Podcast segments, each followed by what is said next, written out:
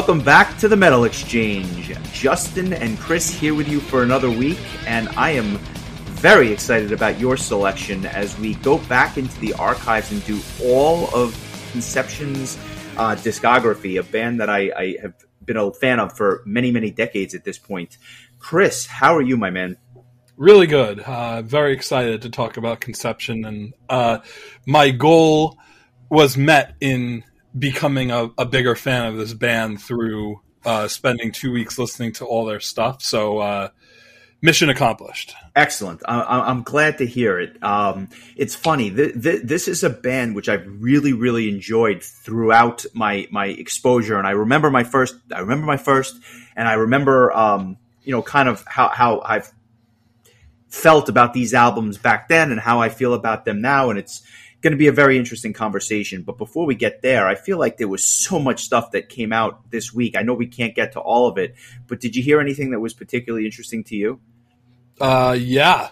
Um, as always, just another slew of, of singles uh, just came flying out. Um, I uh, I especially enjoyed um, Metalite out of pretty much out of nowhere just dropped a video and um, and a song that you can get on iTunes and Spotify and wherever else of uh, their cover of Sonata Arctica's Full Moon, which we discussed um, when we talked about Sonata Arctica's Ecliptica album. And um, it is so cool to hear uh, a Sonata Arctica song sung by uh, a female vocalist. It, it, I think it sounded really good. I, I, enjoyed the hell out of that. Um, cover. So I, I thought that was really cool. I assume it's not going to be um, on any full length album or something. It's probably going to be similar to when they covered Stratovarius's Hunting High and Low, and and it just be a, a standalone single. Did you get a chance to listen to it? I did, and what was interesting to me is like I, I just love when bands out of nowhere just drop songs that nobody was expecting, nobody knew was being recorded, and I thought that they did a really nice job with it. Um, they obviously have an affinity for that Finnish power metal. I don't know if they're going to do a Sacristy cover anytime soon, um, but maybe if they listen to the podcast, maybe they'll be inspired. But uh, yeah, they did a nice job with it, and it was, uh, like I said, completely out of nowhere. I, I would like to see Sacristy do a Sacristy cover. Um, they, are they're, they're 15 years overdue, I think. Hey, they liked our post on Facebook though, so maybe um, or or inst- no, I think it was Facebook. So uh, maybe there's somebody still paying attention over at the Sacristy camp there you go. Um, I'll tell you, I, am sure there's other things you're going to get to, but I was blown away by an album. I listened to it twice this week. I have never heard a note from Sweden's Dark Funeral. They're a black metal band. They've been around since 1993. Their first album came out in 1996. I've never heard a note from these guys, but somebody said you got to go check out the new album, We Are the Apocalypse. And I have to be honest with you, I really enjoyed it. And I think it's because I think the vocalist it's in that black metal style, but you can actually understand what he's saying, and and the riffs were really good, and it was different. I actually enjoyed it, and as of right now, I, I think it may wind up in the top fifty. I don't think it's going to be in the top ten, but it will probably be in the top fifty. I, I really enjoyed this album. I will post a track this week just so other people can kind of check it out. But there were a couple of standout tracks that made this thing really, really interesting, to say the least. Cool. Um, another single that got dropped uh, this week was Dynazty. Uh, they released a single called Yours, and this is the third single released in the last. Uh, I want to say they started dropping singles almost two years ago for their upcoming album, and it's it's finally going to come out the uh, towards the end of this year. Um, so looking forward to their next album. It's always exciting um, whenever they release new material because they're just I think they're becoming one of those bands we talk about that always has a consistent release to look forward to. And uh, I, I, I, guess I, will just mention this one kind of came as a surprise to me, um, just because I wasn't aware that there was anything planned. But um, Fozzy dropped a new single called "I Still Burn," and uh, that's going to be on their upcoming Boombox album. And much like Dynazty, they also had uh, two singles that were already released over the last year or two um, and this is the third. Um, so that's another album that, um, you know, I'm not a diehard Fozzy fan by any stretch, but I always do grab their um, albums whenever they come out, and there's always a handful of tracks that I always tend to really enjoy. So, um, looking forward to to hearing what Chris Jericho uh, has in store for us uh, on the next Fozzy album. Uh, that song Judas went over so well. I, I would be hard pressed to think that they're going to top that. Not that it was something I particularly enjoyed, but I know a lot of people really enjoyed that. So I, I think it will be interesting. I happened to check that Dynazty album is due out on August 26th, so it'll be out before the end of the summer. But you, there's been a build for this thing for what seems like forever. You, you, make a really good point. It's when it finally comes out. I think it'll be uh, very interesting. They are quite consistent. I, I, I, do still think that Renatus is probably their best album, um, hands down. Although I did really enjoy the last one as well. And these singles sound good, so they're they're really kind of hitting a groove right now, in my opinion. I have a uh, I have a little fact that I think is going to blow your your mind. But um, did you know that the Fozzy Judas video on YouTube has 55 million views? 55 million views. Yeah. No, that's that's that is wild. That is, I mean, I, I don't know what the pay ratio is on YouTube, but I know a lot of those YouTube uh, child stars or like those YouTube personalities make a lot of money when they get over like a million views or something like that. I, 55 million is a number that I just can't even appreciate. I don't know that I would ever watch it a second time. So God bless the people that are hitting refresh on that. Yeah. And we're talking about a band that's not like playing arenas or anything like that. You know, Fozzy's still kind of what I would consider like a club metal band. Um, but I, I, guess that tie in with wrestling and and that being his entrance in AEW and everybody singing along to it probably has something to do with it. But I, I just was very impressed by that That's, number. That is a huge number, and I guess the question is: Are there any other songs that have even a million views? Like, are people checking out the other stuff, or are they just trying to learn the words to the one song? That would be my question. No, I'm serious. Um, like, I, I, just it's it's crazy. I, I, have I have no idea what their popularity is. actually, is. I mean, I'm looking through like so. "Sane" is a song that's going to be on the upcoming album as well, and so that dropped nine months ago. That has 2.7 wow. million. Um, "Painless" from four years ago has 10 million. So, wow. yeah, so they'll be headlining mean, Wacken in about six months, is what you're telling me. Yeah, I mean, there's definitely a following here. I don't know how many of them are, are wrestling fans. There's a song I really like uh, from nine years ago called Sandpaper, which um, includes M Shadows from uh, Avenged Sevenfold. Really good song. That has four and a half million views. Um, so yeah, I mean, it's. But yet they're playing clubs, like you said. I, you know, they're not they're not doing arena tours, which with these kinds of numbers, you would think they'd be playing like 8,000 seat arenas. You'd think. Yeah. This is like mostly newer like uh, releases in the last three years. So I'm wondering if, um, maybe the Judas effect, if you will, um, you know, just kind of like got people interested in, uh, in the band because like they're like the song, um, it looks like this was only posted 11 months ago, but this is a, a much older song.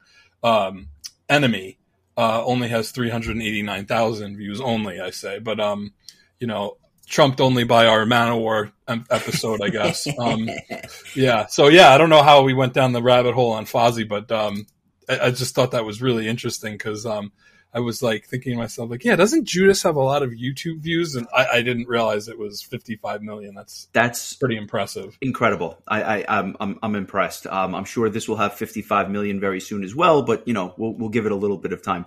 Um, before uh, before we before we uh, leave, I'll just say that uh, one other album of note, James LaBrie, uh, he dropped a single for his new um, solo album, which is due out on May 20th. The album is going to be called Beautiful Shade of Gray. Uh, I know that you were very, very excited because he's collaborating with one of your favorite musicians from Eden's Curse. What did you think of the new single, Devil and Drag? Uh, not what I expected, but in a good way. Um, just kind of had a very, had like a 70s prog rock vibe to it, which is interesting. And I, listen, I, am at the front of the line of people to give flack to James LaBrie as a live performer, but I mean, they, he always sounds great uh, in the studio. Like I always look forward to hearing like I have no issue with Dream Theater studio material or, or any of his solo stuff. In fact, I, I rather enjoyed his last solo album, which was came out a while ago. Um, so it'll be interesting. But I'm a big fan of Paul Logue of, of Eden's Curse, and uh, so I'm I'm wondering if this collaboration. It looks like they co-wrote the single "Devil in Drag," so um, I don't know if he has a lot of writing credits on this album, but um, if it means that it's going to be kind of um, a little bit more key driven, the way that Eden's Curse kind of is, then um, that'd be that'd be cool with me. But I'm I'm definitely very curious to see how this album is. It's going to be called Beautiful Shade of Gray. Yeah, I no no question, uh, no question about it. Um, that being said, as as much as I enjoyed a lot of this stuff that we just talked about, I spent the vast majority of my leak when I wasn't listening to Dark Funeral, I was listening to Conception. So, um, I am really, really excited for this. And I think that you made an excellent choice just to set the stage a little bit. They are one of the uh, headliners for Prog ProgPower this year. The show takes place the first week in June. I think they're playing on Friday night, if I'm not mistaken. And they I, are, think, yes. I think they go on last, if I'm also Yep. not mistaken. So, um, at the end of this, we actually, I, I think, did something interesting in the sense that we kind of listened to all their stuff and we came up with a set list for the band that we would like them to play, kind of our dream set list. So we'll we'll compare those notes, uh, I guess, a little bit towards the end. But before we kind of walk through the discography, and I'm sure we won't go song by song. There's just so much here. Uh, and, and I'll kind of paint some history where, where I can. I, I really am curious. W- when was the first time you heard them? And, and was it probably from Ralph's tape back in 1997? I, that would have to be my guess. Well, it's it actually isn't, and and it's kind of funny. Um, so what happened was, uh, you know, Ralph had made that original tape for me, and um, I the tape somehow got taped over or lost or something, and I had the liner, you know, that Ralph wrote with his chicken scratch handwriting, which I still have to this day, by the way. I He is a doctor, so it actually adds up because we didn't know it when we were 15, but now it makes sense. Yeah, I mean, I could probably walk into a, a drugstore and get a prescription for Ambien with uh, my old liner notes from 1997. But um, so uh, you know, sidebar, I, I probably disposed of like all of my old cassette tapes, but I kept all those liner notes. I remember printing like custom liner notes using Microsoft Publisher and a dot ma- matrix printer. And uh, just to have my like liner notes for my cassettes, I saved all those because that I just thought that was kind of a cool thing to have, and I would eventually um, transfer all those playlists to iTunes. I still have them to this day. But um, anyway, uh, I was um, I was getting ready to make you know another mix, like my first mixtape, and you know, lo and behold, Ralph left his book of CDs in my like in my bedroom. I think it was just sitting on my bed, and it was like light shine from it. It was like uh, Indiana Jones finding the the Ark of the Covenant, and and it was like so overwhelming because at the time I probably owned about seven metal CDs, if if that. And meanwhile, here's like this book of of things that I'm sure like his cousin Pat got for him or or suggested. I mean, it was the holy grail for us in 1997, and and I just remember them talking about conception. So I pop in Parallel Minds, and uh, and then all of a sudden my mind is just blown. Water Confines comes on, and I'm just like, holy shit, this is incredible. So um, I would go on to make what I would call uh, Volume Two. Ralph is is was uh, unknowingly uh, responsible for for Volume One. But uh, I would go on to make um, Volume Two, and the whole first side of Volume Two was um, using CDs that was in Ralph's book. So I, I had used Eternity X for the first time because uh, he had that CD and I did not. And Water Confines was on there. I added um, Crash and Burn from the Seventh Sign Yngwie Malmsteen album. Um, so just kind of picking a few things from albums I didn't have at the time um, to make that tape, and that that was one of them. And that was just kind of the beginning for me. And and it wasn't until um, really wasn't until college where I ordered a copy of um, Parallel Minds from I think the Noise Records mailing thing. Like they'd have those little a- ads in the album, like in in the liner notes. And I remember ordering that and Savage's uh, live 1994 in Japan album. And Exceptionally rare albums, I might add. Like these, Yes. these things have been like very hard to come own- by. I don't own um, any. I only own Parallel Minds. Um, No kidding. and you can't get the other the other three of the first four albums anywhere um as far as like streaming goes i don't know who holds the rights to them but like it, i really wanted to like share our playlists and, and we just can't i mean we could post it but um the music is not online anywhere um which is crazy to me in this day and age but uh so it wasn't until like uh, fast forwarding a little bit like there were songs that that made their way to me mostly through Mike. Um, and it was just like whatever I could find on Napster. And even then, it was hard to find. Uh, cons- like I would just find random tracks, and the songs that I would end up having were um, "Parallel Minds," the the title track from the album, um, and then "Under a Morning Star," which was the opening track on "In Your Multitude," and then "Hand on Heart," which was the Japanese bonus track on Flow. Like that is all, the that is like the most random assortment of songs. I I I can't get over this. Like yeah, and I didn't I didn't even know that Hand on Heart was a bonus track until many years later. So eventually I would get um I get a hold of, of the rest of the the albums and I kind of listened to them here and there and there were certain songs that kind of um got onto my radar through the years but it wasn't really until this week that I really listened to In Your Multitude, um, really listened to The Last Sunset. Um, I was more familiar with Flow and Parallel Minds because I owned Parallel Minds. And then, you know, I've purchased all of the new stuff since they, the EP and the single and the full length album. And then they came out with a bunch of, um, live tracks and they re-recorded Roll the Fire and there's a new single called Monument of Time. We'll talk about all that stuff. But yeah, so that's kind of my history of being a fan. I How about you? have to assume that my first listen to these guys was around the same time. I don't exactly remember what the first like note that I heard was, but it, I, I think it was Water Confines and Roll the Fire. Um, that intro to Parallel Minds really, I think, was kind of set the stage for me. And, and even though Flow was like very much it had come out, right? Because that, that Flow comes out April 1st of 1997. So Flow was out when I really started hearing Conception for the first time. But I was listening to the album from four years prior and I never, I, I guess as like a young fan, I loved that, the heavy riffs and the speed of, of Parallel Minds. And I always, you know, in our little circle, nobody really paid as much attention to Flow because it was a serious change in direction from the, from just four years prior obviously within your multitude kind of sandwiched uh, in the middle.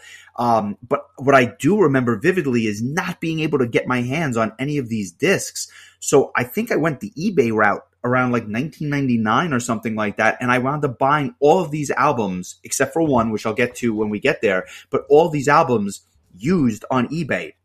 I got the Japanese pressing of Flow with the bonus tracks.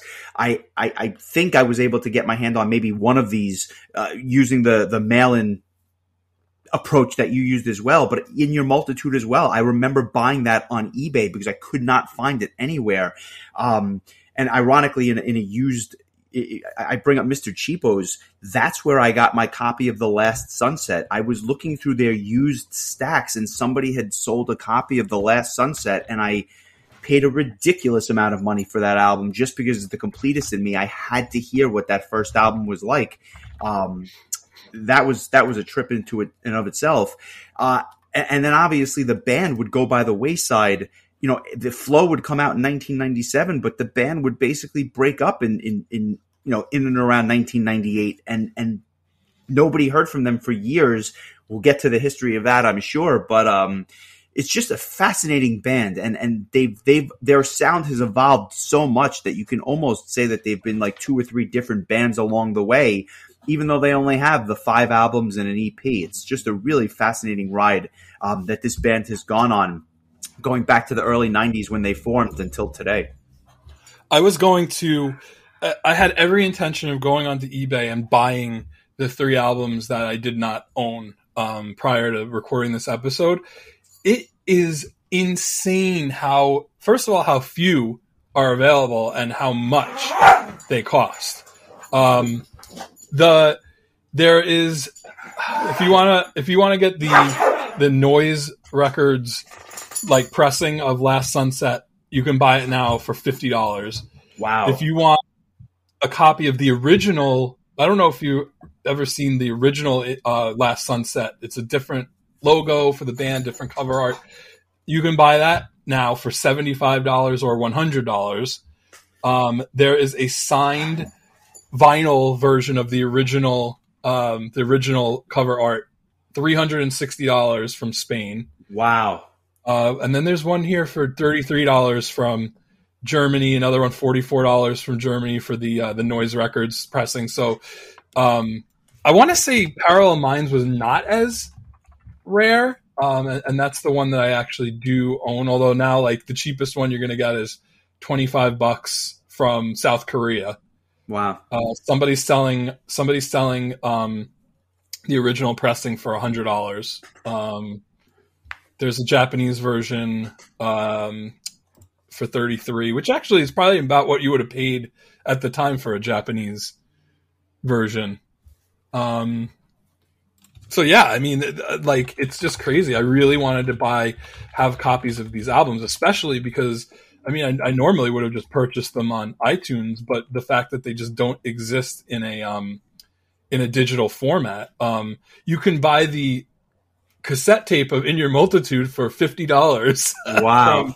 South Korea, the cheapest. You can buy the cassette tape, but have no way to play it. You- But just kind of two. funny. There's two copies of CD copies of In Your Multitude on eBay currently, and the cheaper one's ninety dollars, and the other one is one hundred dollars. Um, and, and and you know something? I guess there's still a high demand because if it's not being released digitally, people can't hear this stuff unless they go through some other means. Yep, and I'm looking and Flow seventy six dollars for the Japanese uh, album, one twenty five, um, and again, like just very few, uh, very few copies just circulating at all, which I would explain the the asking price for these albums. So, um, you know, if I had a few hundred dollars to to spare, I would just suck it up and buy them. But I just wasn't about to drop that kind of money on on these albums. So, you know, I will tell uh, I'll tell Tor when we speak to him uh, that I I plan on buying them when they are available at a reasonable price, or I'll just if I see him at ProgPower, I'll just hand him eighty bucks and just say thanks, pal. Yeah, right, right, It- it- and and, enjoy the digital, uh, you know, whatever version that you actually have on your computer at this point. It's fascinating stuff. Um, just to go into the history a little bit, uh, the band has kind of was a little bit of a revolving door in those very, very early days, going back to 1989. Um, they had different bass players, different drummers, a different singer, but the lineup that has been intact since basically 1991 is the same lineup that records with them today and plays live with them today. The keyboard player has changed a little bit over time, but Conception really is the four quote unquote main guys, and and they're all phenomenal in their own way. Tore Østby on guitar, um, one of the most underrated guitar players in the world. Roy Khan, who probably needs no introduction. This was his first um, exposure to the masses, and he would obviously go on to to front Conception for a number of years. and I think what we would both consider their heyday. Uh, Come Ingar on. Amlien on bass, Arve Heimdal on drums, uh, providing that real uh, the the low section of, of these songs. But you know they have such a rich sound, and I think the most interesting thing about the band is I don't know who else I would compare them to. The closest thing I would say is they have that kind of early 90s Queensryche vibe to them. But short of that, I really can't say that they sound much like anyone else. Conception kind of sounds like Conception. They started off doing a little bit more of the power metal stuff. They would quickly evolve into the more proggy side of things where they where they remain today. But again, there's no other band that you can say sounds like Conception. Maybe Ark because of obviously the the Tore Østby connection there. Certain tracks in particular, but for the most part, Conception has a unique sound that nobody else has kind of adopted.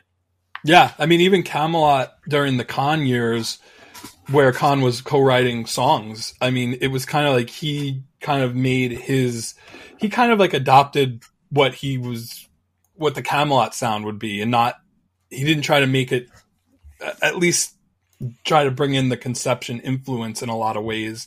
There's a little bit. I mean, there's stuff that I think of even from like um maybe just because of the timing of like um a siege perilous that came out like the year after flow um maybe but yeah like i don't it is hard to compare this band to anybody else and one of the things that i was kind of um hit by when i was putting together my dream set list was that this is a band that excels at fast power metal type music mid tempo kind of prog stuff and also like really beautiful slow ballady type things. So like I you'll see when we get to it like that I tried to sprinkle in a little bit of all three of those kind of styles and I think that it really it really sh- shows how well conception shines in, in all these different ways and so um I don't know I, I I kicked myself in the ass for so many years uh, for not going to. Um, I believe it was either ProgPower Five or ProgPower Six, where they Prog had Power Six. It was two thousand six, reunion. I believe. It was. Uh, It was. yep. I'll, I'll get to that show. Um, you know, kind of towards the end.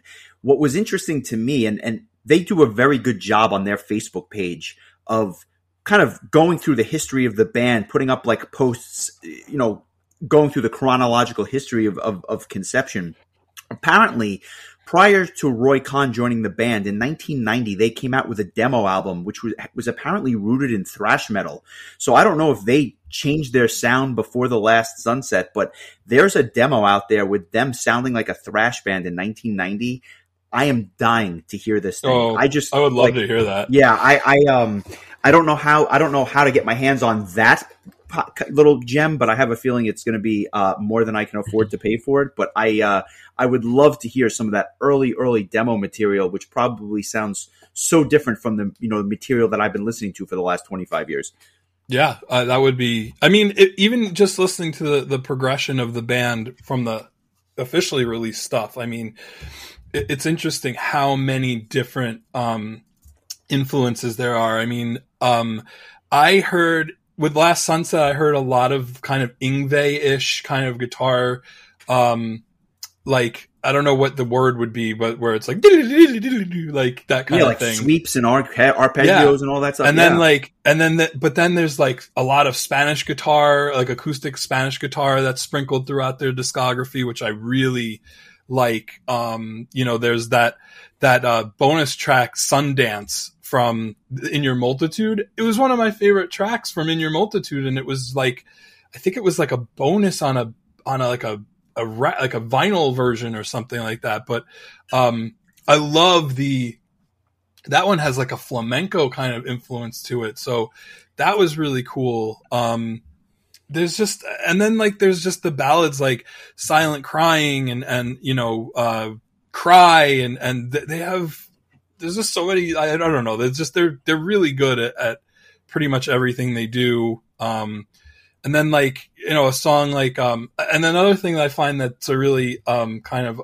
like a conception, uh, I don't want to say trope because trope kind of has a negative if you will. connotation. Yeah, hallmark, much better word, is like just a really memorable riff to kick off a song. A song like Parallel Minds or Water Confines. Like it just, you know, like that this song is going to kick your ass within three seconds. And I love that. And that's why that song Water Confines just grabbed me right away because it was just kind of like strap in because we're going to just blow your nuts off right now. And, and that was, you know, I just, that what a perfect song to just be introduced to the band by because like especially at the time that's what i wanted to hear music sound like conception probably ended up being a disappointment for me at first because everything didn't sound like that and it would take you know 20 years for me to actually appreciate the band you know as as they were constructed so Yeah, listen, I, I get it. Um, Parallel Minds being the first taste, I expected everything to sound like that, and when it didn't, I think it was a shock. I, I wasn't quite expecting what what they would become, but um, we'll get into it. I have a lot of a lot of comments on what you said, but I'll, I'll place them in when when we get to the uh, the album. Um, the Last Sunset, the debut, which we we referenced earlier, this album came out December thirteenth, nineteen ninety one. But I bet you didn't know this. It was recorded after about a month of rehearsals with Roy Khan. He joined the band, put his vocals down a month later. They released the album. It was completely self financed. They did the mastering, the photos, the entire process was, I believe, like done by the band. Um, and they even got some exposure from the British Broadcasting Company after the release, but I don't know that it ever got them to the level that they necessarily um, wanted or, or expected. Um, they, they, they gained some traction in the Japanese market and, and other places in Europe, but this was really their first like experiment, you know, putting out, putting out, you know, music to the masses. But it did very well in Norway as well.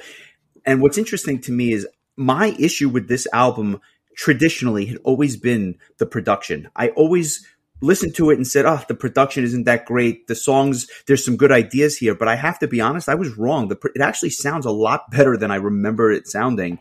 Um, surprisingly so for a self-financed effort.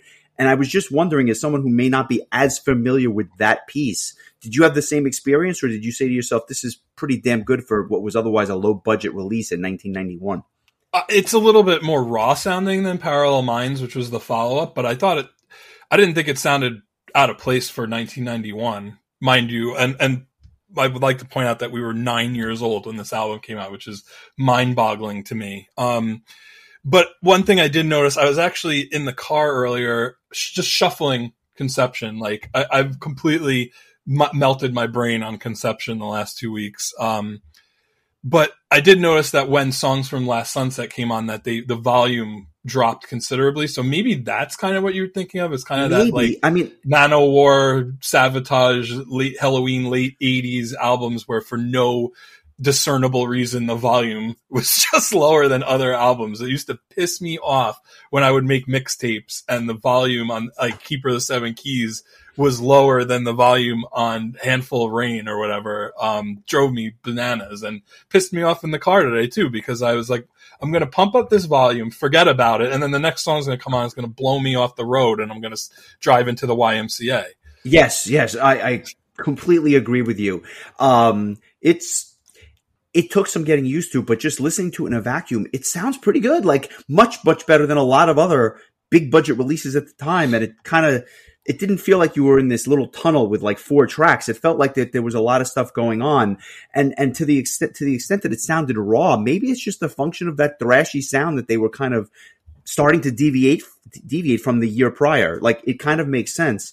There's some good tunes on here, and I, I won't say that any of them are like my favorite favorite favorite conception tunes, but some of them are some some tracks really do stand out. The title track, and, and, one of the things I think I'm going to hit on a lot their title tracks are phenomenal. And I don't know if it's like a conscious decision, but The Last Sunset is an awesome, awesome ballad. And much like all the rest of their title tracks, often one of my favorite tracks on the album that it's on. Um, again, I, I like you, you, I think you hit the nail on the head earlier when you said there's like the three buckets. Here you have building a force, which is that like fast, riffy, heavy intro song. You have the last sunset. That, that one really gave me Yngwie vibes. Oh yeah, I to- totally agree with you. You have the ballad in the last sunset, and then you have a song like "Live to Survive," which is that mid-paced, crunchy sound, which is kind of like the third bucket, and that gave me a lot of Fates Warning vibes for like kind of like that the proggier side of Fates Warning, and and kind of as they were transitioning from a power metal band to a prog band. That's what that song reminded me of. Um, there's some interesting stuff on this disc. I, I don't think every single song is like necessarily the best, um, but there's there's some kind of good stuff. I hear a little bit of Watchtower, the band in another world. I hear 030366 from Stratovarius when oh, I listen I'm to sorry. Fairies Dance. Sorry, sorry to that, hear that. Yeah, well, that, with that crunchy bass sound and the drums behind it. Um, interesting album, um, and something that I'm kind of warming up to over the years, and I definitely, definitely, definitely enjoyed it more this time around than I had in years past. I was, I was, I think that you had lowered my expectations for this album to the point where I was like, I don't understand. This album's really good. Um, I love my favorite song on this album is probably War of Hate, just because it opens up with this back and forth between a, like a heavy electric riff and an acoustic Spanish guitar. Yes, like it's so cool. I remember the first time I heard it, it it grabbed my attention immediately because it was just such a cool dichotomy of those two sounds kind of like battling back and forth and and it, it's the song like really rocks all the way through so uh I will say, if I had to pick a song, a favorite song from this album, this would be mine.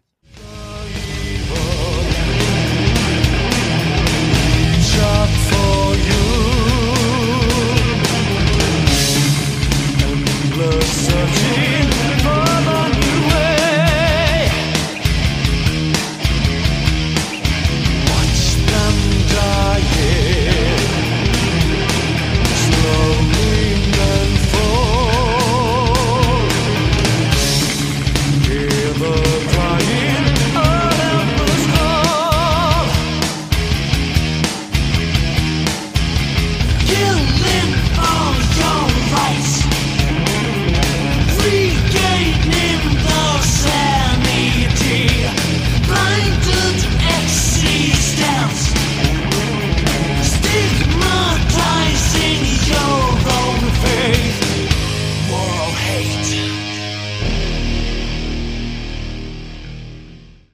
I agree with you. I think it's a really good song. I hear a lot of the Yngwie sound there as well. And another track where he, it's kind of that dichotomy is going to be my track, which is Among the Gods. I just thought it was a really awesome way to end the album and a really good transition to what the next album would ultimately become. Stop, now. You cannot win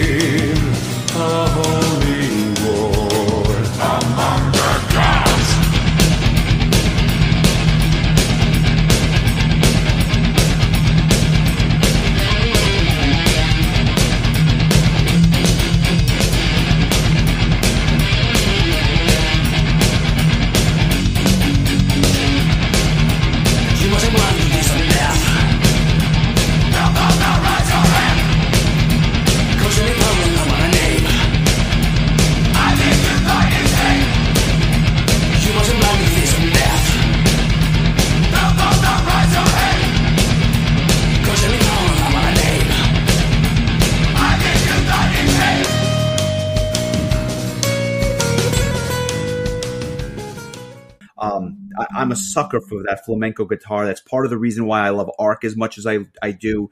And and when people talk about like just like the great guitar players, Tor Østby never gets mentioned for whatever reason. But when you hear some of the stuff, I mention him all the time. Well, you're you're you're very unique, and, and, and, I was joking, but yeah, no, no, I'm kidding. but it's like it's it's just it's incredible. He he's so talented, and um, I don't think he gets the credit that he sometimes or otherwise should deserve based on some of the stuff on this stuff. But a good album. I'm curious to see what you'd recommend, uh, what you'd rate it on a scale of one to ten.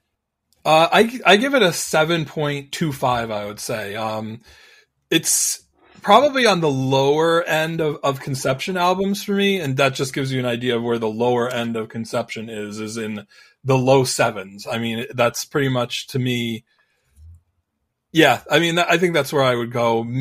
Maybe i don't know. Yeah you know what? I, I am gonna say 7.5 uh, uh, let me i'm gonna change my score as i've been want to do lately. Um, yeah, seven point five. Um, Going just, into it's, the- it's very it's very solid. Um, it's like you said. I don't think there's any one song that really blows you out of the water. Like I said, War of Hate probably is my favorite. Um, but just really solid. I was expecting it to be not as good, and it was actually a very pleasant surprise. Um, and it was not. I'm gonna say it's not my least favorite Conception album. I'm I, I, I cannot say the same. I will say that if I if you had told me what, what would you rank this album going into the week, I would have said this is the lowest album. It's probably a five or a six for me. I think that with the repetition and just more of the appreciation that I do now, I will say it's a seven, but it is my least favorite of all of their albums. So again, I think it's a testament to the strength of the band, uh, more more so than anything else. I just I think as I've gotten older, I've fallen in love with that more modern proggy sound that they have, and this wasn't that. So it's never going to be in that rarefied air as some of the stuff that would come after. But uh, for a debut album, I, I think you could do a lot worse. And to be honest with you, if I was listening to it at the time, if it was early 1992 and I got my hands on this, I would be craving more material because I would just want to hear more and more of their stuff. And it would be two years before they actually came out with Parallel Minds. That would be their follow up effort. It came out in September of 1993. Uh, and, what's interesting about this album, as I said, this was the first one that I heard straight through in its entirety.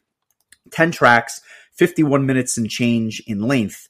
But the engineer on this album and the, and the, and the kind of like the mastermind behind, uh, I, I, guess the sound, I, I, did not realize this, but I, my understanding is that the the Tommy Newton has a lot to do with uh, the sound on on this one. I, I, know that he would become or get the credits on on Conception's Flow in 1997, but I, I, believe he did have a hand in this one as well. I could be wrong, but it is interesting because you can hear uh, an upgrade in terms of the way they employ different types of sound and keyboard patches throughout this whole thing. Uh, this this is uh, a, a low key masterpiece.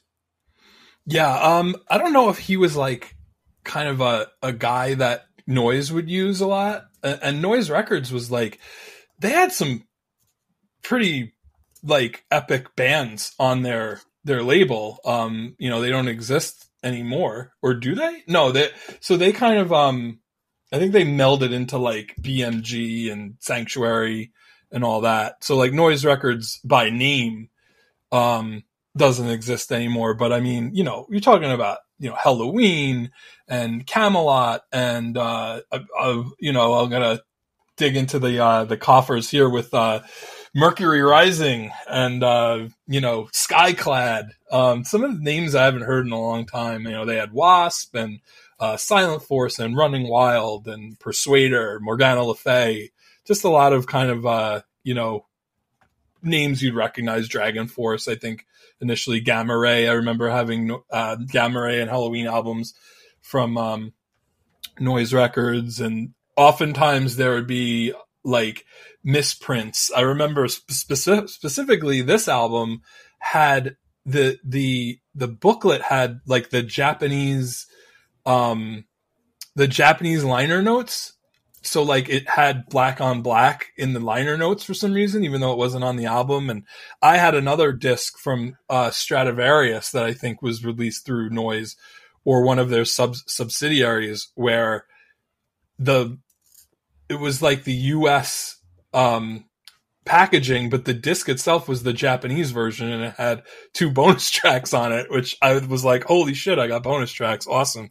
Um, that was that was my takeaway from what Noise Records was all about. Tommy Newton and misprints, but yeah. um, yeah, this this was uh, yeah, I agree with you. This album is fantastic. Um, I still get friggin' amped as hell when I hear Water Confines kick in, but then you know you go into like Roll the Fire, which I think is one of their best like mid tempo tunes, and and something I'm really hoping we get to hear live, but. um you know what I was going to say is after talking about Last Sunset, if you if you gave Last Sunset and Flow to somebody who'd never heard Conception, I'm sure the first thing they'd say is, "How the hell did they get from A to B in six and, years?" Yeah, but if you listen, and we'll we'll talk about it. When you listen to Parallel Minds and In Your Multitude, you can kind of see that path to flow, but it's jarring if you go from one all the way to the other in just seven years, or you know whatever, six seven years it, the band sounds so different. Um, it just there's so much more polish um, with, Flow. So um, I just think that's interesting. And so getting back to Parallel Minds, I feel like this is kind of the next uh, you know the next natural progression from their debut album. Yeah, I, I agree. Um, Tor gets all the writing credits for the music. Roy Khan does the lyrics and writes the lyrics for for all these songs. What's interesting is when this came out, they actually said that they had three albums worth of material when they went into the studio to record Parallel Minds. My question is, were the other two albums worth of material, did any of that stuff ever see the light of day? Did that become in your multitude? I don't know the answer to these things and I'm dying to know because if they didn't, how cool would it be to hear like two CDs worth of like Parallel Minds B-sides. I would kill to hear that stuff. Much like the Thrash demo, this is something else I would love to hear just because of I mean, this album you is, is a step up in every way, in my opinion. It's more cohesive. It sounds better. I think the the album, the songs themselves are more memorable. And and I would go so far as to say that seven out of these ten tracks are phenomenal.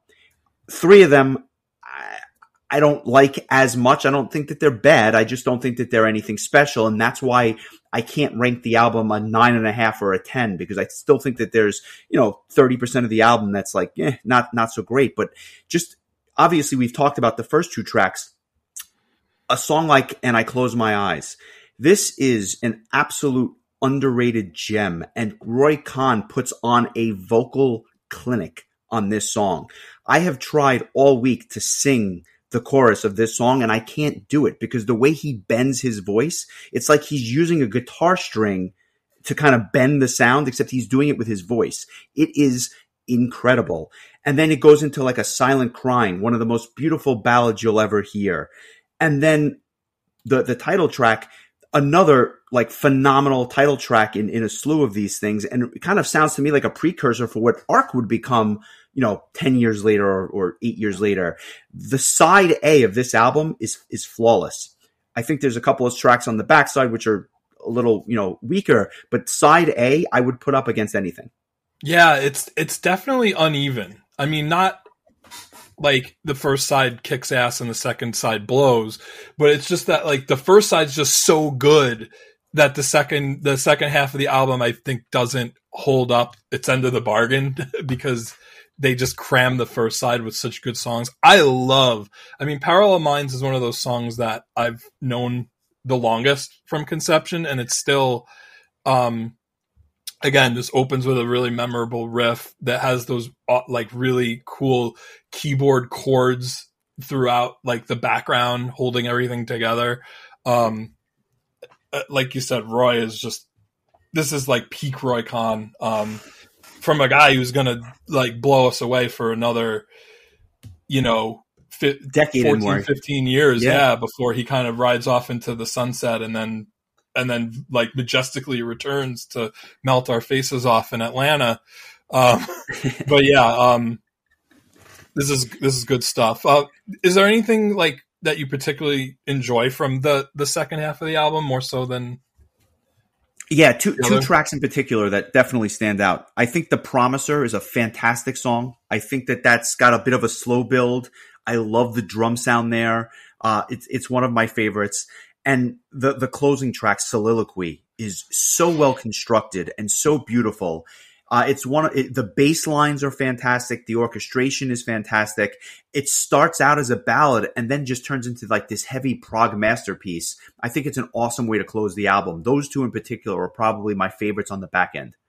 Yeah pro- i love the promiser. Another one of those songs where just opens with a memorable riff. Like you know you kind of under you understand like what the theme of the song musically is going to be right from the get-go um and yeah i agree with you about uh soliloquy uh, easy for me to say soliloquy as well.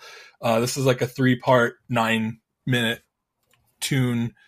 Um kind of has this really cool slow build in the in the middle like really good way to end it. And i, I want to mention the um the bonus track Black on Black, which for the longest time I thought Water Confines was called Black on Black because of the misprint on the album. Um, I think I even wrote Black on Black on the original liner notes for the cassette tape that I made. Um, Talk about something that would fetch a small fortune on eBay. Your old liner notes. You should put those yeah, up.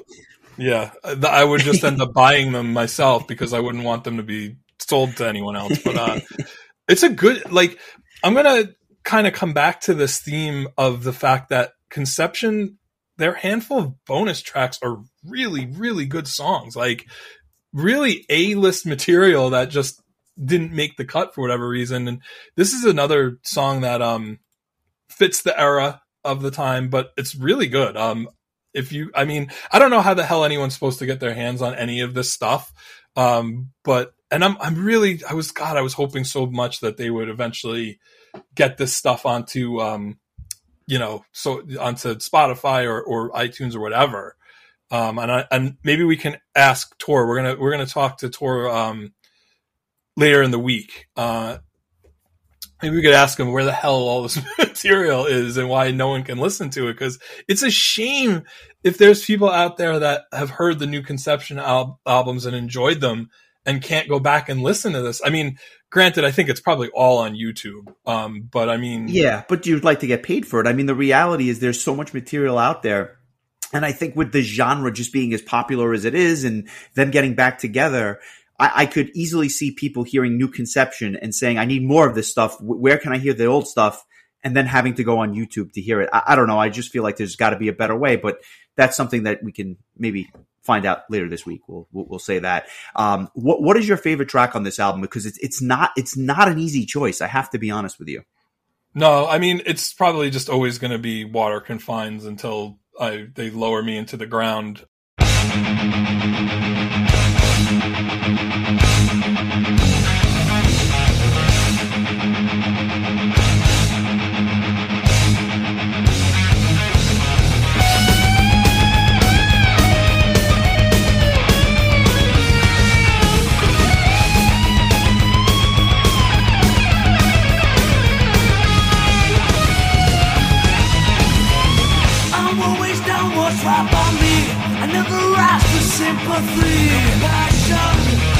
Always offered what it takes to fit the frame my mirror makes.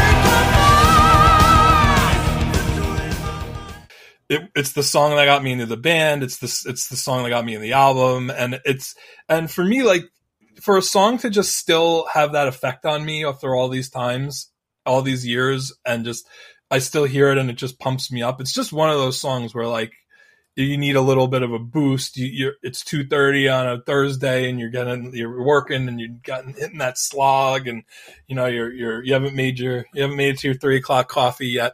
Um, slap this track on and or, or go to the gym and put this track on and, and feel your feel the, the power running through you like you're the ultimate warrior. um, I, I mean, there's a lot of good songs to choose from. Parallel Minds, the title track itself is probably my number two. Silent Crying is one of my favorite um, ballads by any band ever. Um, just a lot of good stuff here, but yeah, it's what it's it's Water Confines. It was always I- you, Water Confines. I'll say this. Um, that would probably be the first love and why it would be a little more difficult for me to get into flow. I'll, I'll get to that in a little bit when we, when we talk about flow. I'm, I'm going to choose and I close my eyes just because, as I mentioned, there were things on that track that I heard this week that I just never even appreciated having heard it a thousand times in the past. I just fell in love with it this week.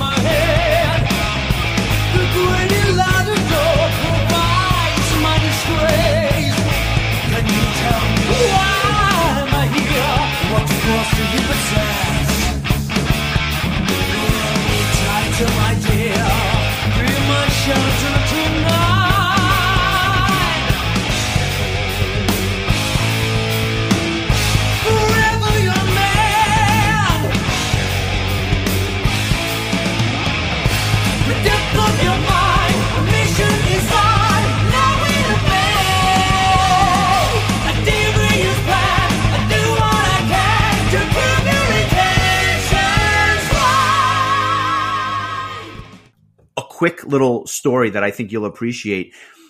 Back in the late, I guess it was probably 1999, we'll say 1998 or 1999, I was desperate to see some of these music videos that were on MTV during Headbangers Ball. And I went on eBay, and I think I even, I think you may remember this. I went on eBay, I bought a VHS cassette, and on the VHS cassette, we, I remember watching this tape in my house. It had Ronnie James Dio. It had Warlock, and it had just all this random metal stuff that I was like just soaking up like a teen, the teenager that I was. What you may or may not remember is one of the videos that was randomly on this VHS cassette was Roll the Fire.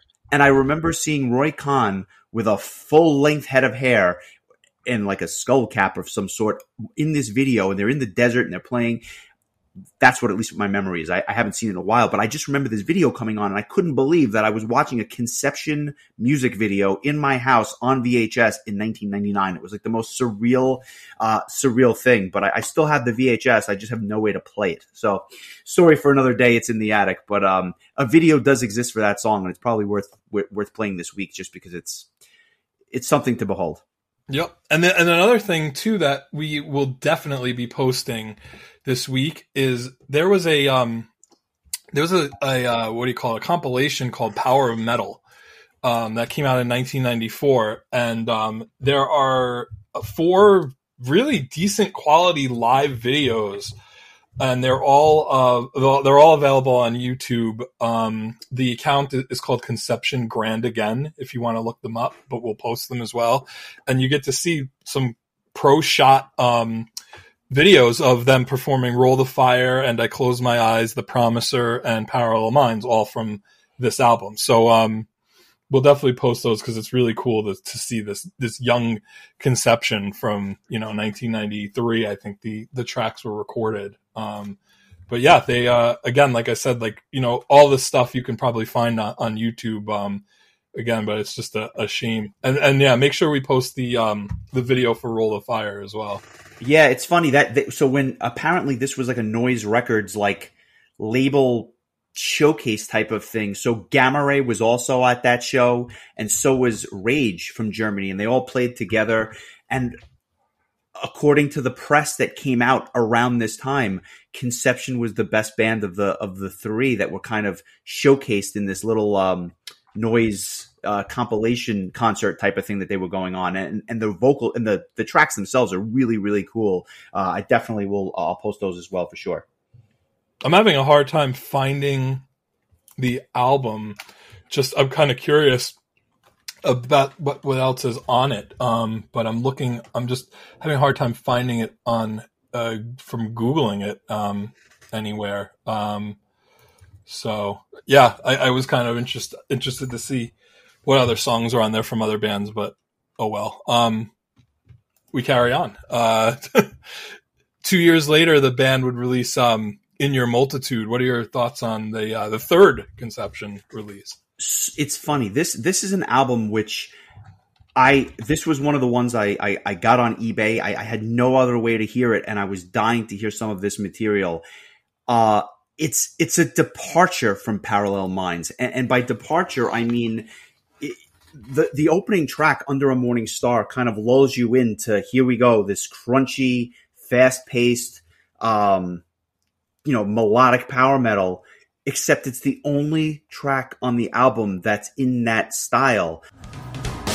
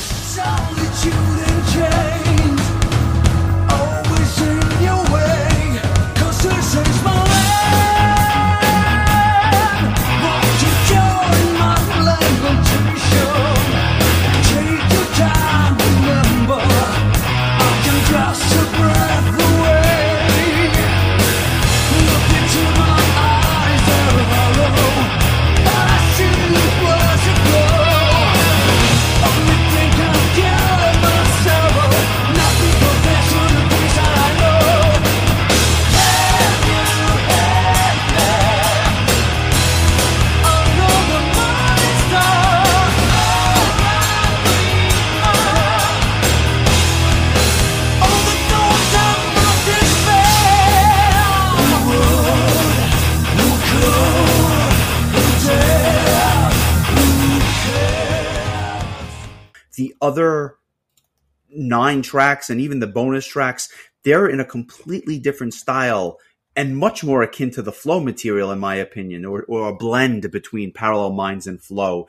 Uh, so if, if Under a Morning Star was like your gateway into conception, I think you're going to be thoroughly disappointed by this album which I absolutely adore. Uh, I, again, I do not want to suggest that it's absolutely perfect, and I think it's another example of side A being a little bit stronger than than side B. Uh, but uh, a song like Retrospect, fantastic mix, mix amazing verses, uh, just a, an amazing chorus. It has the whole package. Uh, awesome keyboard sounds. I love that song. Uh, Sanctuary, one of their fantastic ballads with the acoustic guitars. It's become a, you know, it's becoming like a staple of the band for these just fantastic ballads. Uh, and then A Million Gods, which does kick off side B, uh, is probably my favorite song on the album. Uh, it's very, very proggy, very, very catchy. It's kind of like the epic song on the album.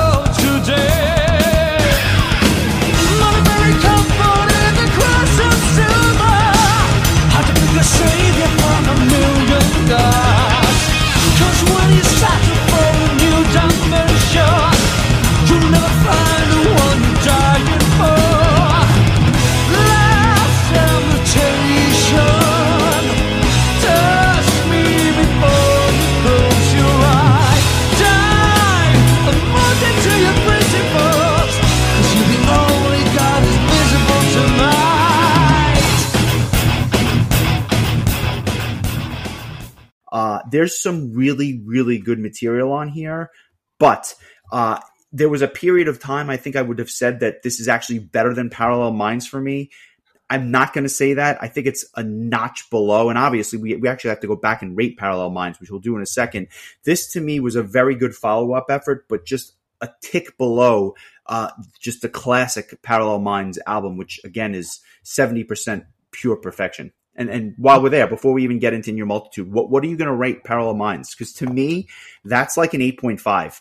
Uh, it's the, the the highest of the highs, and there's some other parts that bring it down a little bit, but it is a fantastic album from start to finish. Yeah, I have it at eight point seven five for me. Um, just really good stuff, and uh, I think yeah, just some of those like lesser excitable exciting songs kind of drag it down a little bit, but um, yeah, definitely, uh, definitely a great album, and and um, you know, moving. Well, what, I'm sorry. What about you? Oh, you said it already. All right, sorry. Yeah, yeah. There's a lot going on here. A lot of balls. Yeah, but but uh, in your multitude, and I'll just kind of like lay this out there. May third, nineteen ninety five. It comes out just two years later.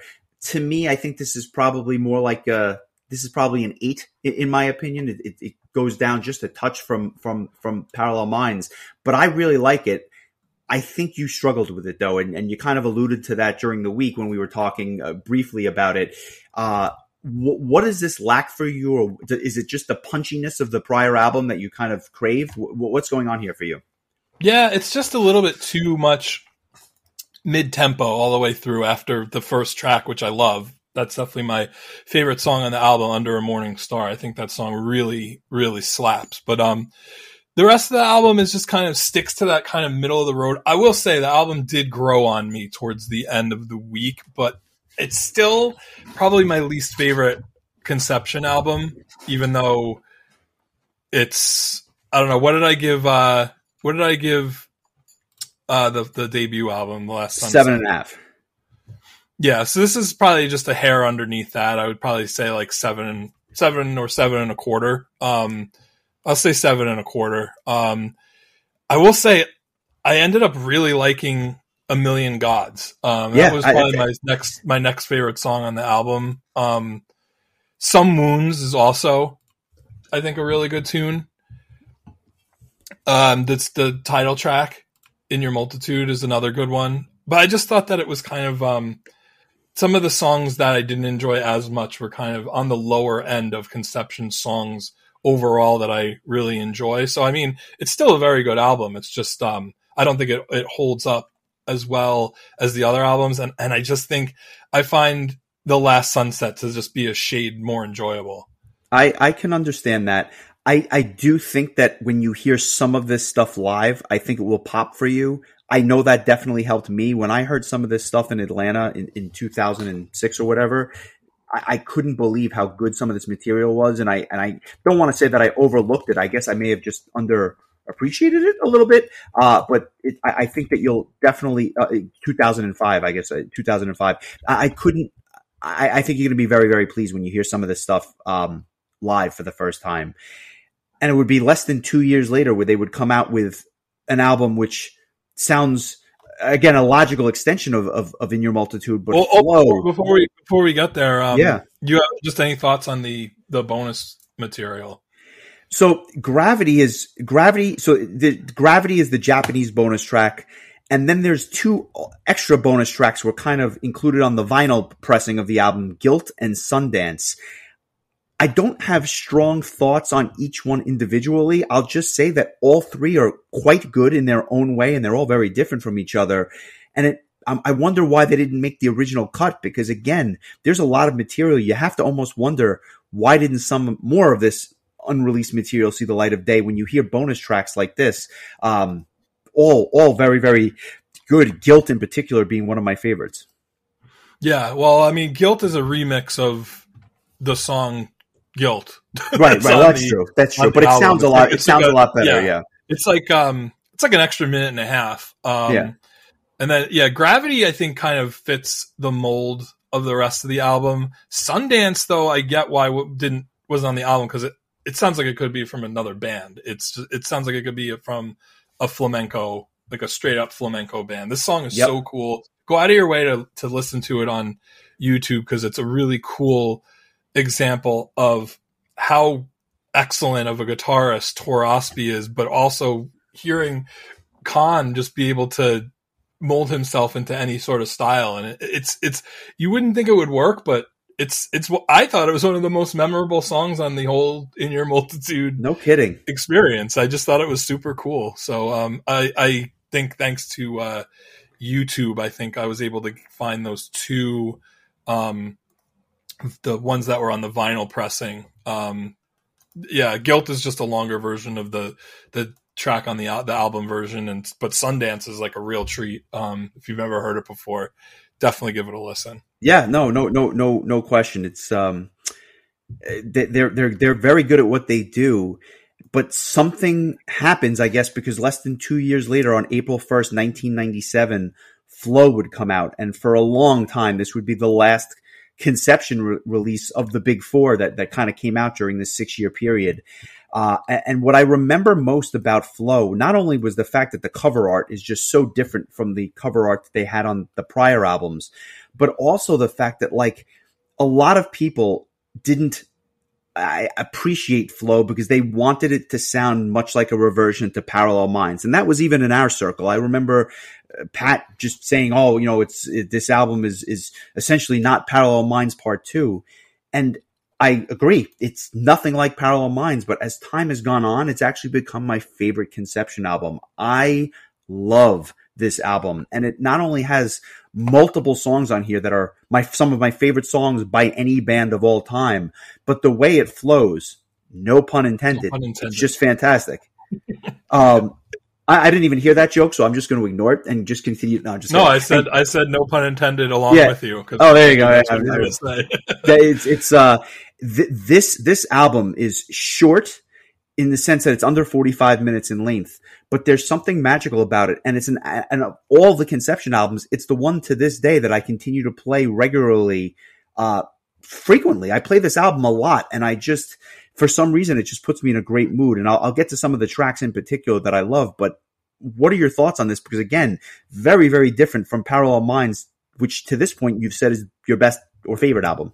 Yeah, this is also my favorite Conception album ever. Um, and I'll tell you why.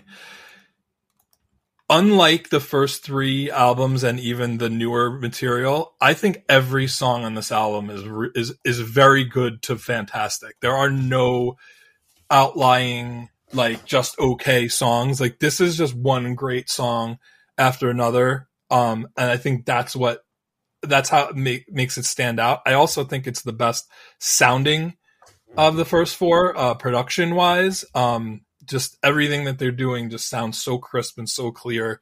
Um, I love this album, and it houses my all-time favorite Conception song. Believe it or not, is not uh, "Water Confines." It's it's "Cardinal Sin," um, which is one of the best songs any band's ever written. I mean, just incredible. Um, I'm probably going to just cry um, if they play this live, and and I think they typically do, which is great. Um, but this song is just mind-boggling.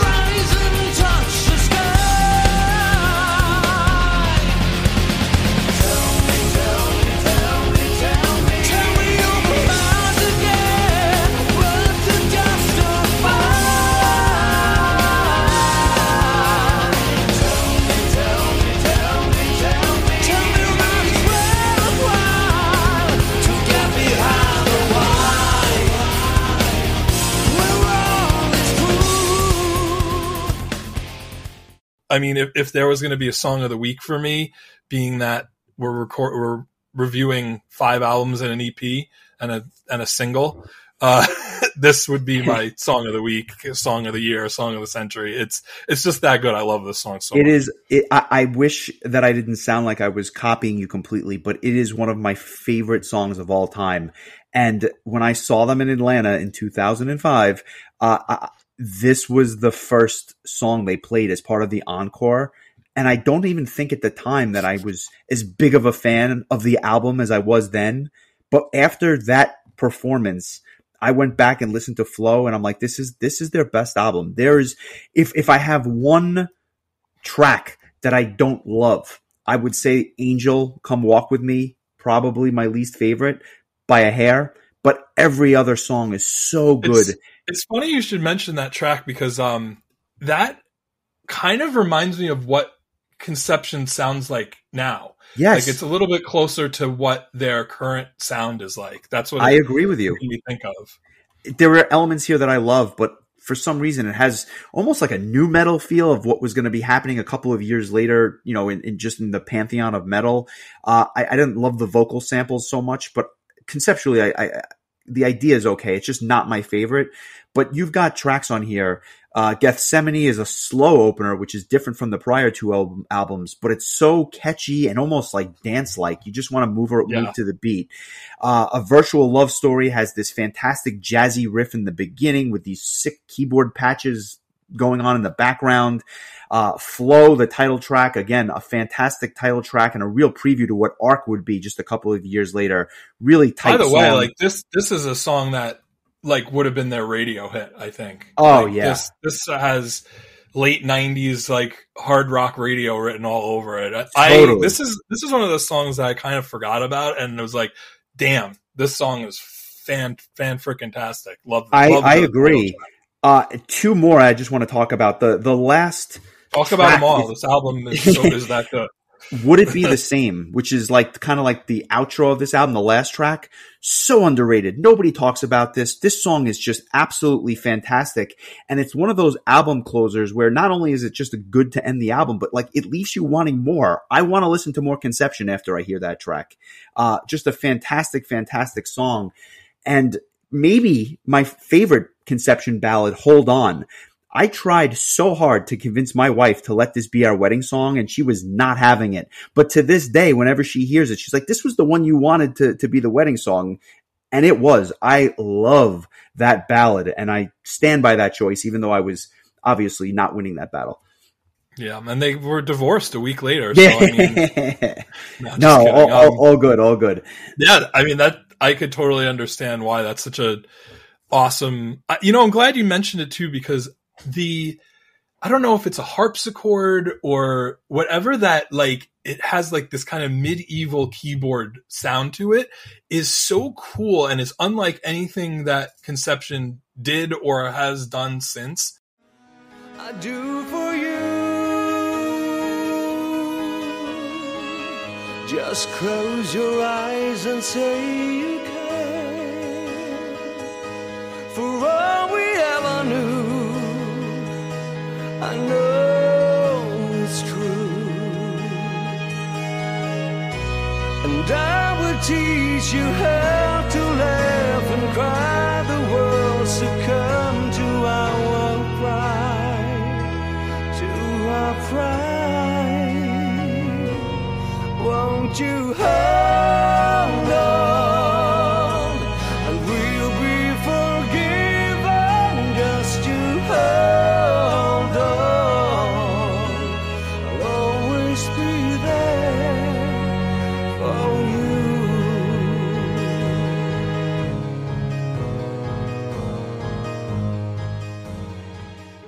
and I think that um I think this is such a an underrated song. I also think "Cry" is another Ah. really awesome kind of on the ballad end of what Conception was doing. Um, uh, yeah, I mean, there's just this album is just fantastic. Um, this th- when and- when they and- oh, go ahead. No, I was just going to say when I when and and we'll get to that because I think it's a logical jumping off point. Out of nowhere, in 2005, the band would announce that they're reuniting and playing three concerts. One of which happened to be in Atlanta at ProgPower, and I like my my head exploded because they had done nothing for nearly a decade, and here they are playing this festival. I could not believe it, and they wound up playing. I think it was five or seven tracks off of Flow. I couldn't believe. Yeah, I'm it looking at the set list now, and I'm, I, I kind of want to, I kind of want to silent cry into. the- yeah it's into it the is ridiculous. I mean like it is it is just so good. And at the time i don't even think i appreciated it as much because again this album wasn't as it popped for me at that show. And since then it just i mean my mind is blown. This album is a 9.5 for me it is damn near perfect and about as good as you're going to get from any band or anything that was being released at this time it was it's just d- damn near perfect Yeah, I, I I have it at a at a nine point five as well. I just I love it all all the way through. And the bonus track "Hand on Heart" is one of my favorite Conception songs, and it's a it's a bonus track. And I'm gonna tell you something. I was thinking about this, and I was really hoping I would remember to mention it because this is how my like OCD brain works. I always loved that this was one of those albums where they put the bonus track second to last instead of last because they felt like the last song should be the last song, not the which bonus makes track. sense And it reminds me of um, the Japanese version of Better Than Raw by Helloween. They put um, uh, uh, Midnight Sun was the last song, and they kept it as the last song, and they put the bonus track before the last song. And I think I've even seen Sonata Arctica do it where it was like two songs before the last track. And I like that thought is put into how the extra track is going to flow with the rest of the album. Again, no pun intended. Um, I just thought that was so cool because like as hand, hand on heart would be a, a fine last track, but I think would it be the same is the better option for your last track on flow. So I, that's just a little nerdy thing about my, how my brain works. And I, I appreciate stuff like that. I think it lends itself well to again like how how how the listener is supposed to listen to an album and i think that the intro is obviously very very important the first couple of tracks and how it ends and how you feel when the album is over so if you have just this random bonus track which either a isn't as good or b doesn't fit with the motif of the rest of the album it makes sense to kind of bury it you know 95% of the way towards the end but to end the way that the album was meant to be heard well done by all the bands that do that. I think that there's definitely something to that approach.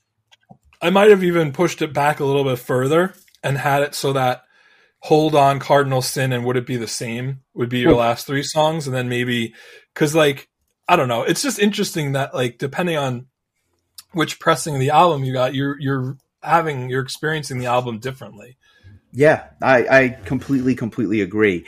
Uh, the band would play those series of shows in 2005 or in and around there. And then again, the band would go dormant again, uh, seemingly in perpetuity. I, I don't think there was any indication that this band was getting back together.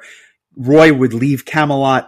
Uh, Tor would kind of, I think, go more the production route and doing other things in the music realm, but not really releasing albums. You know, And you then know all of a before before we before we get there though, like Yeah. what what happened? Like why did Conception break up after Flow? I mean, they I they released know. their arguably their best album, and then uh, like Wikipedia says that the band broke up after Khan left for Kamelot. I always thought that Conception broke up and and then Kamelot just sniped him because he was Yeah. available. And I'm not one to really take what I read on Wikipedia too seriously, so I'm very curious. Um, you know, because Khan would go to to Kamelot and um Tor Tor would start working with Ark, which we talked about um you know full length and and again with um John Macaluso. Um it just seems so odd that this band was kind of like riding this wave of, of I mean maybe I don't know maybe it's rose colored glasses. Maybe in 1997 nobody gave a shit about a Norwegian you know progressive power metal band releasing their best album. Um but yeah I mean the fact that they wouldn't have any studio material for another 20 years is just kind of mind boggling And so what happens is in the spring of 2018, there's this video, or I should say a photograph that kind of surfaces where apparently in Gjøvik, uh, Norway, which is where the band is from, there's like a picture of like Khan and the rest of the guys either like out in the snow together or something. And there's like rumors that this, the conception is kind of reuniting or getting back together. And then I also think I read somewhere that people walked by this studio and heard conception songs being played live. And sure enough, in short order, uh, as luck would have it, the band was getting back together and they released an EP uh, later that year called My Dark Symphony. It came out November 23rd of 2018. It would kind of be a precursor to a full length album, which would come out a year and a half later. And, and I just remember getting My Dark Symphony and being blown away because I didn't know what it was going to sound like. Was it going to sound like the old material? Was it going to be a, a- an extension of Flow? And in my opinion, that really is the answer. It's kind of where Flow left off 20 years earlier. Uh, it's, it's six tracks. It has an intro track and then five, like, we'll call them like meaty regular tracks on here, two or three of which are just absolute standout tracks.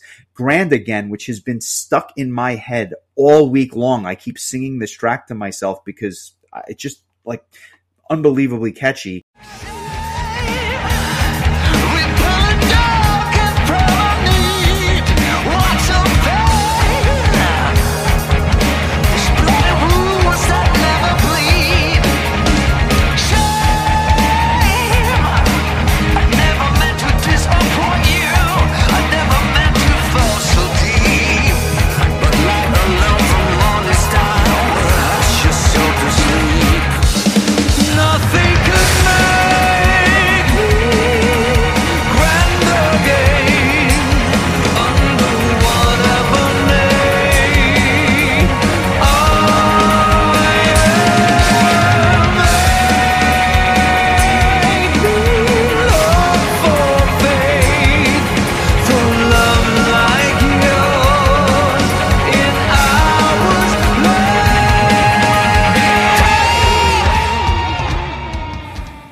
And quite all right which when i first heard it was the track that kind of blew me away when i first heard the ep fantastic fantastic stuff.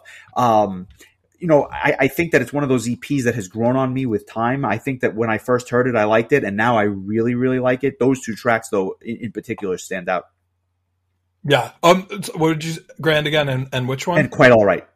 Okay, yeah, yeah, great choices. Um, I I think the title track was shocking, right? Conception made another great title track. Um, yeah the, the this is the longest track on the EP. I I think this is a really just. I mean, the title is perfect. It's a dark symphony. Like it's Yes. just um, it's and it's just it really felt like the band had not had just you know you know that friend that you don't talk to for years and then you just pick up like nothing's ever like no time's passed that's this album or this ep Yeah. like it was just like we're back and we're just you know it, it, i think that a lot of different aspects of the band's first four albums are kind of rolled into into one here, and then I just think that it's a little bit has a little bit more of a darkness to it than the especially Flow. I feel like Flow is probably their lightest sounding of the four albums, and almost the, upbeat in a way and like happy. Yeah. yeah. And this is not that. Like this is no. this has more of a kind of down tuned like you know kind of a, a like a sadness to it. And almost. even the cover um, art is like kind of dark and, and almost like horror ish type of thing going on. It's it's it's different. And and and quite frankly, I think that the same can be said for State of Deception, their most recent album. Uh, it was in my top uh, 50 for for 2020. It came out on April 3rd. I just remember thinking it, it's funny. My least favorite Conception song is on this album and it actually is the first full length track of Raven and Pigs. I simply do not like this song. I have not understood why they put this as the first track on the album. And when I listen to it, I keep saying, to, I, I remember saying to myself, what did I just buy? Why, why is this, why is this album start this way? And then the rest of the album is like really, really good. I think there's some good tracks and some really, really great tracks on here. Uh, but that that first track, I just I, I, don't I don't understand it, and I think it's interesting because I don't know that they've played it live. could be wrong, but it's almost like not it's it, it's not what I was expecting on on on their on their most recent release. It is not a perfect album, but it's highly enjoyable. By the Blues, I think, is one of the best songs of the modern conception era. I think Waywardly Broken is also beautiful.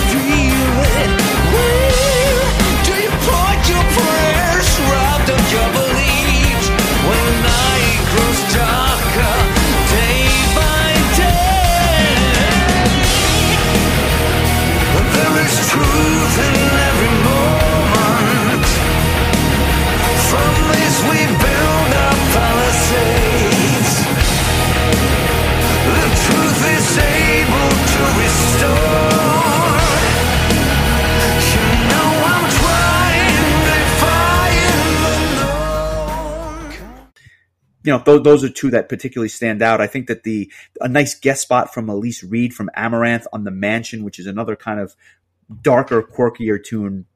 Uh, good stuff, and and just kind of picks up where the band left off. And I know for a fact that they are recording and uh, they are in the process of, of putting out another album, which I think will be out either later this year or possibly next year, depending on uh, how things go. What were your thoughts on on My Dark Symphony? How did how did it kind of stand the test of time for you? The EP or the full length? The full length. The full length. Oh yeah, State. I'm sorry, Deception. State of Deception. I, yeah. I, misspoke. State of Deception. Um, I liked it a lot. Um, I. It's not.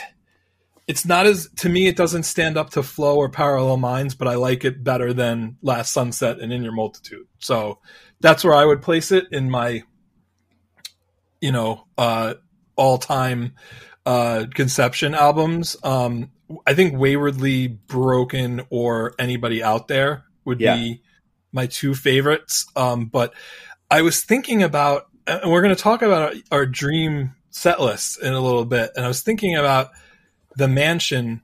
It didn't make my dream set list, but I'll tell you this. If they got um, the lead singer from Seven Spires, um, Adrienne Cowan, to come out and sing the song with Roy Khan, I would gladly remove one of the songs on my list and replace it with The Mansion because I and think remember that she, that she that he appeared on the last Spires album, so like there is a connection there. there. And, and and you know it's funny because when the um when the lineup was originally announced for Prog ProgPower, I was saying to myself, they should invite Elize to ProgPower because she does guest spots on Conception, uh, Ayreon, not Ayreon, but Ayreon, Rhapsody's most recent album with uh, Luca and Fabio. So she can just come out for every band and do her guest spot, and then just hang out in the courtyard with us the rest of the night. I I, I, I like wonderful. It. I like um, it. Um, it's it's go, it's going to be interesting, and I look forward to talking about the set list. But give me a number. What, what for me? This is a seven point five. It's a solid album. I liked it a lot. I look forward to hearing some of this stuff live, and and I have some of this stuff in in my perfect set list, if you will. I was wondering if you if you have a number for it. Yeah, I, I give it a, an 8.0. Um, Nice. Just really good stuff. Um, it. I'm excited for the next album, and I know that they are releasing, they're re-releasing this album later this year um, with a deluxe, uh, I think like a deluxe bonus disc, and they've been dropping the some of the tracks from it one at a time. Um, they have uh, some live versions of some songs and um, some re-recordings of some songs. I know they re-recorded "Roll the Fire." There's live versions of Gethsemane, a virtual love story. Um, I think "Cry" is also live. Yes, "Cry" is live. Gethsemane is live. Um, "Roll the Fire" is re-recorded. Virtual Love Stories live, and then there's a new song called "Monument in Time," which uh, just came out um, about six weeks ago, and that's a really good tune as well. So um, keep an eye out for that. Um, that that's just going to be something bands I th- think have been doing in more recent years is kind of re-releasing an album a year or two after it's released. I know um, Beyond the Black is one of those bands that has done that with their last few releases, but just re- re-releasing an album with some extra content um, in case maybe you didn't get the album initially and now you want to get like a deluxe edition or maybe you just want to I tend to just go on iTunes and download the new songs that I don't have and add them to my collection. Um, and I've just been purchasing these tracks as they've been released one at a time. Um, kind of cool way to get us amped up for ProgPowers, hearing them do some of these songs from uh, the Flow album um, and Roll the Fire uh, with the current. I mean, the current lineup is the same freaking band that they've always been, but um, you know, it, you know, uh, of the age that they're actually at now. So um, I, I've gone from being mildly excited to seeing this band at ProgPower to being really friggin' amped for it. So, Mission like accomplished. I said earlier, mission accomplished, right? let let us I- i'll let you do the honors uh, as we as we roll out of here and, and, and get to next week what uh what does your set list look like and and this is to, just so people understand the parameters they're going to play probably for about 90 minutes so we made it about 80 minutes of music you're going to have obviously uh, little breaks in between obviously engagement with the crowd you know as as, as you see at all concerts give me your 80 minute music I heard that. I heard Roy Khan's going to take five minutes to roast all the current members of Kamelot, so that ought to be good. uh, I look forward to that. I, I, I maybe I should have put on less music and more of that, but I, I want to hear what your set list sounds like. Sure. Um, it ended up being uh, no surprising, not surprising based on what we've talked about. It ended up being pretty heavy uh, with flow material, um, and I I wanted to open it up with Gethsemane. I think it's an awesome first track on flow, and I think it would make for a cool, cool way to open the show where it's not like blowing your socks off immediately with like uh with like a water confines or a cardinal sin type song um kind of eases you in. Um go moves on to roll the fire. Um i threw on i threw on hand on heart the bonus track from flow as uh, the third song. Just Nice. i just really like that song. I have no confidence that it will be played or even considered but that's what i would put. Um uh, my one and only track from uh, last sunset um is next war of hate um, followed by uh, Waywardly Broken from the, the newest album, uh, followed by um, two tracks from Flow that actually are ba- are back to back on the album Flow, and followed by Cry, Ooh, I Um, like that. followed by um, one of my two tracks from In Your Multitude, A Million Gods. Uh, fo- then My Dark Symphony, which is the title track from the EP. Uh, Hold On from Flow, Ooh, okay. then um, anybody out there from State of Deception, then another um, two tracks that follow each other on the album, Silent Crying and Parallel Minds. And then for my three songs for the encore, I've chosen Under a Morning Star, Water Confines, and Cardinal Sin. Okay. Wow. that, I, I like it. And we have, I think probably half of this is is overlap, although I think the order is a little bit different. And I want to give one caveat. I wanted to hit all the albums. I wanted a mix between the heavy and the and the mid paced and the ballads.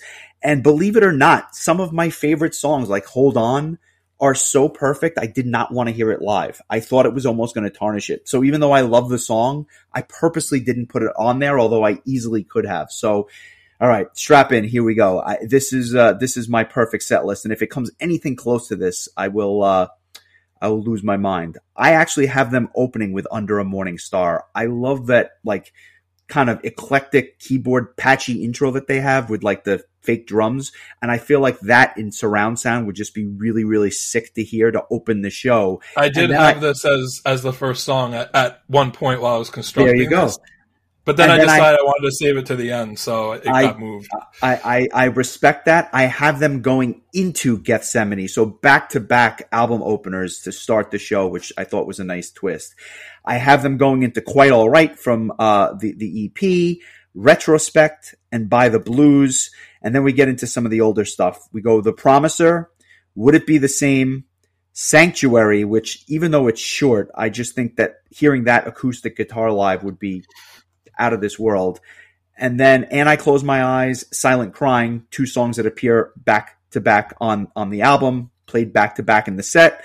Waywardly Broken, A Million Gods, and you end the set with Flow before the first of two encores. I think Flow is a really, really good way to end the first set.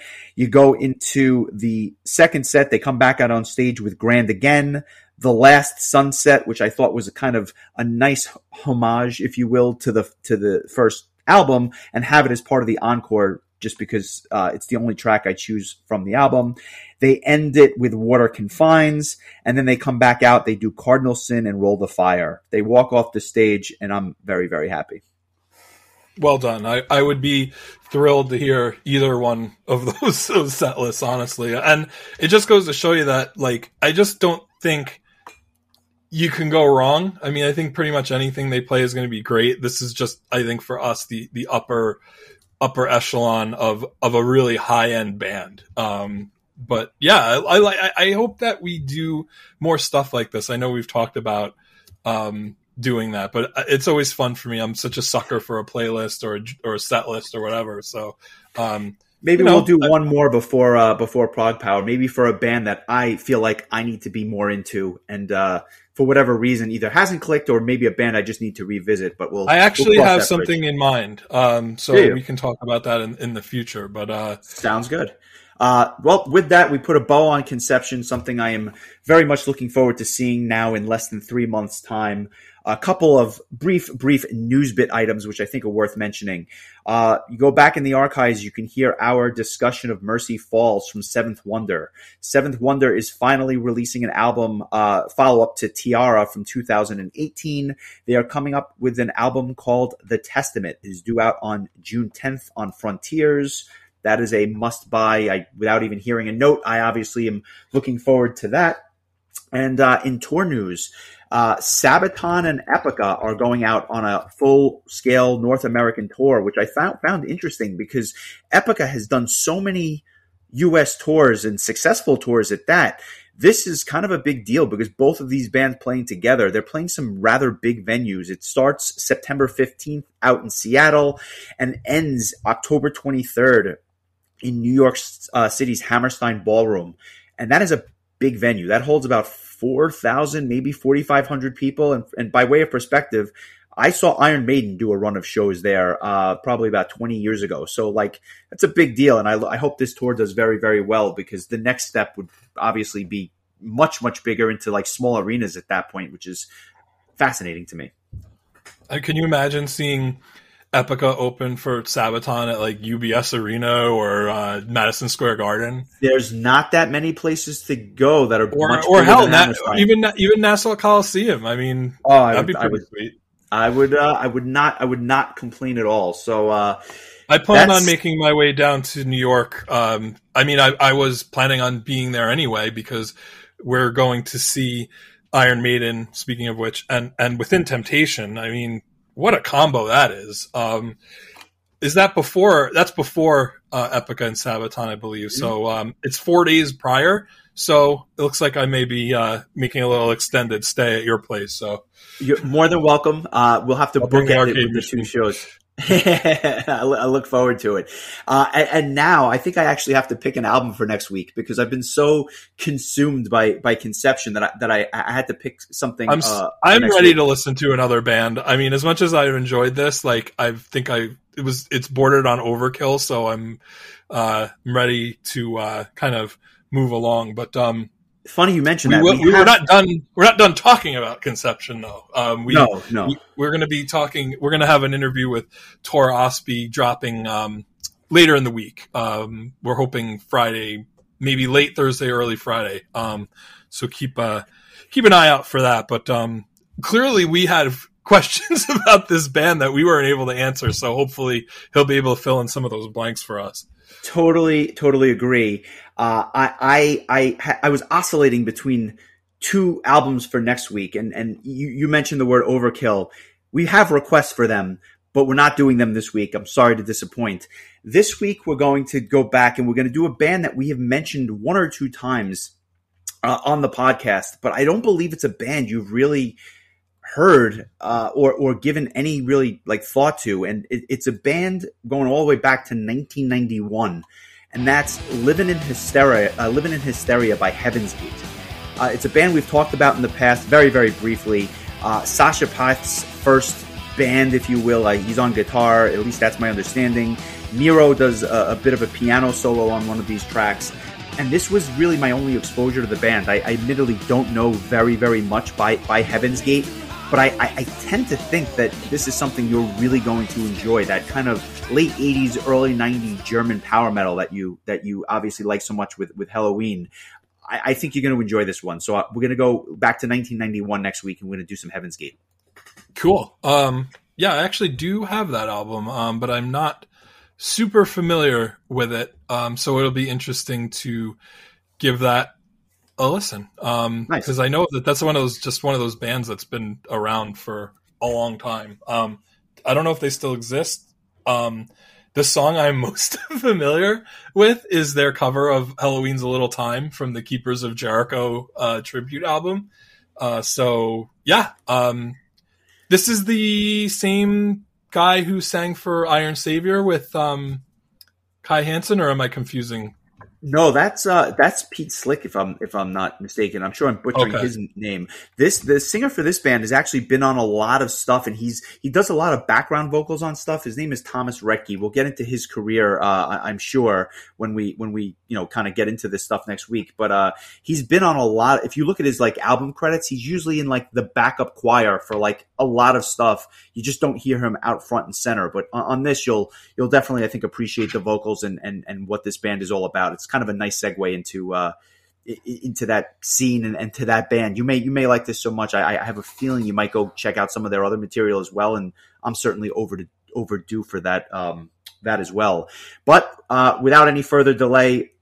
Let's uh, let's put a bow on it there. I look forward to talking Heaven's Gate next week. We have our album uh, request for April picked out and ready to go. I'll give you a sneak peek at this. I listened to the first two tracks off the album just in my car yesterday. I think we may have overlooked something.